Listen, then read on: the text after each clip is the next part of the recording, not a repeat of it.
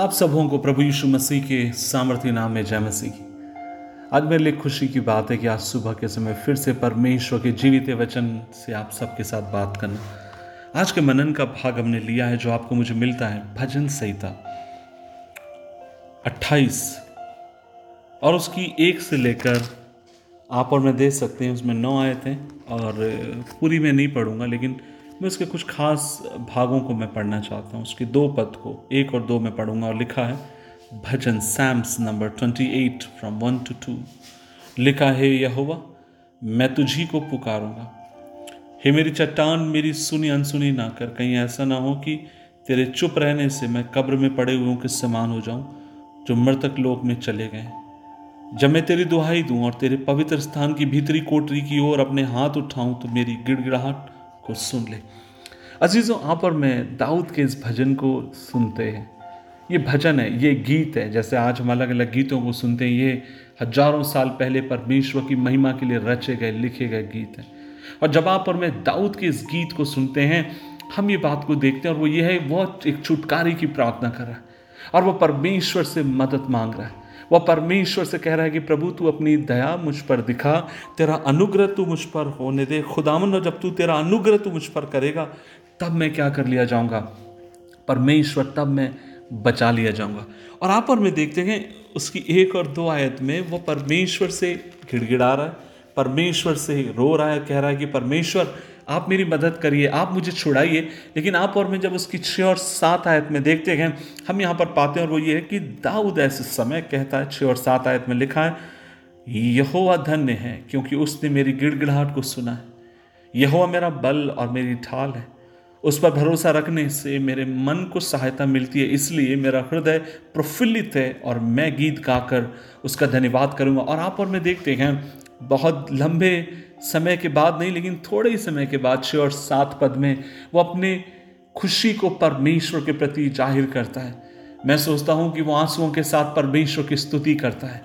वो खुश होकर परमेश्वर का धन्यवाद देता गया और वो ये कहता है कि परमेश्वर, मुझे पता है, तुझ पर जब मैं भरोसा रखता हूँ तो तू परमेश्वर मेरी क्या करता गया सहायता करने में विश्वास योग्य परमेश्वर है। और उसके नौवे पद में वो परमेश्वर से कहता है कि प्रभु जी आपसे मेरी एक दुआ है, आपसे मेरी एक इल्तजा है और वो कहता है, हे यहो अपनी प्रजा का उद्धार कर और अपनी निज भाग के लोगों को आशीष दे और उनकी चरवाई कर और सदैव उन्हें संभाले रहे। अजीजों, यहाँ पर दाऊद परमेश्वर को एक चरवाही के रूप में प्रकट करता है।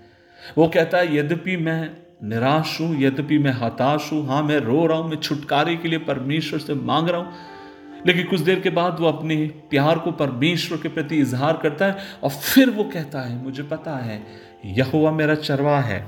यहुआ ऐसा चरवा है जो हमें, हमारी अगुवाई करने के लिए वह विश्वास योग्य परमेश्वर है। अजीजों, क्या आप इसी बात को भजन संहिता तेईस में नहीं पाते?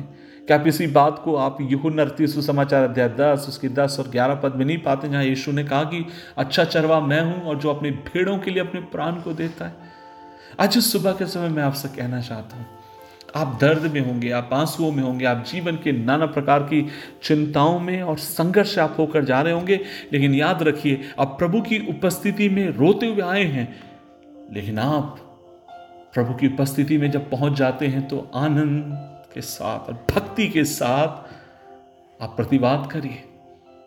और लेकिन जब आप अपनी प्रार्थनाओं को खत्म करते हैं, उससे पहले कि आप उठें इस विश्वास के साथ उठिए जैसे चरवाहा अपनी भेड़ों की रखवाली करता है।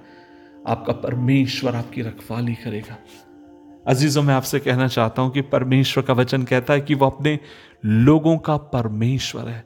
जब हम उसके ऊपर भरोसा रखते हैं, वो हमें बचाने के लिए विश्वास योग्य क्योंकि प्रभु अपने बल के द्वारा आपको मुझे बचाने के लिए सामर्थ्य परमेश्वर है। वो हमारे संग रहता है। इसलिए बाइबल कहती है, क्योंकि वो मेरे संग है, इसलिए मैं किसी बुराई से नहीं डरूँगा। भजन से तेईस, उसके चार पद में आप पर मैं देखते हैं। और फिर वो ये कहता है कि वह मुझे शैतान के फंदों से बचाने वाला मेरा परमेश्वर है।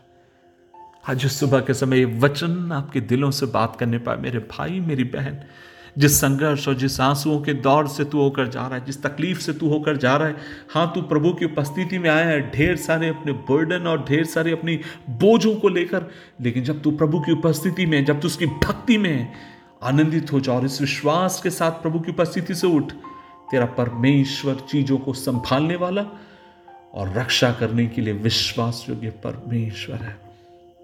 वह तुझे संभालेगा, तेरी रक्षा करेगा, वह तेरे संग संग चलेगा।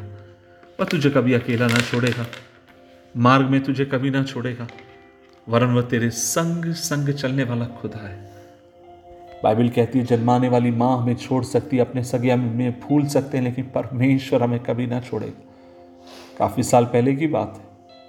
एक पिता, जब मैं कानपुर में था, एक चर्च का पासबान था, और एक पिता मेरे पास रोते हुए आया, उसके पास तीन बच्चे थे। मेरे ख्याल से एक बच्चा सात साल का, दूसरा बच्चा पाँच साल का और छोटा बच्चा अगर मैं सही हूँ तो लगभग एक साल का या छः महीने का कुछ होगा और वो गोदी में लेकर आए और तब वो मुझसे कहने लगा कि, सर, मैं चाहता हूँ मेरी मदद करिए। मैंने बोला, किस बात के लिए आपकी मदद करूँ? और तब वो मुझसे कहने लगा, इन बच्चों की माँ, बच्चों को, सबसे छोटे बच्चों को जन्म देने के कुछ महीने मेरे संग रही और फिर एक दिन वो फरार हो गई, कहीं और चली गई अपने प्रेमी के साथ। आप मेरे बच्चों के लिए क्या कुछ कर सकते हैं? तब मैंने कोशिश करी, मेरे एक मित्र के वो एक हॉस्टल चलाता है बच्चों का। मैंने सोचा उसमें मैं डाल दूँ। मैं आपसे क्या कहना चाहता हूँ? लेकिन जब मैं उस बच्चे को, छोटे बच्चे को देख रहा था, तब मुझे याद आया कि जन्माने वाली माँ फूल सकती है, अपने सगे में छोड़ सकती है। लेकिन परमेश्वर, जो आपका मेरा चरवा है जब वो आपको मुझे थामता है। ना ही वो कभी आपको मुझे धोखा देगा, ना रास्ते में छोड़ेगा, वरन उस पार ले जाने के लिए विश्वास योग्य है। दुआ करें। प्रभु जी, और आज हम मिलकर दुआ करते हैं। प्रभु जी, हम हाँ दुखी हैं, हम आंसुओं में लेकिन प्रभु जी, हम उसमें तुझे धन्यवाद देना चाहते हैं, और अंत में खुदावन, हमें विश्वास है, तू हमारा प्रभु है, हमारी रक्षा करेगा, हमें संभालेगा। यीशु के नाम में, आमीन आमीन आमीन।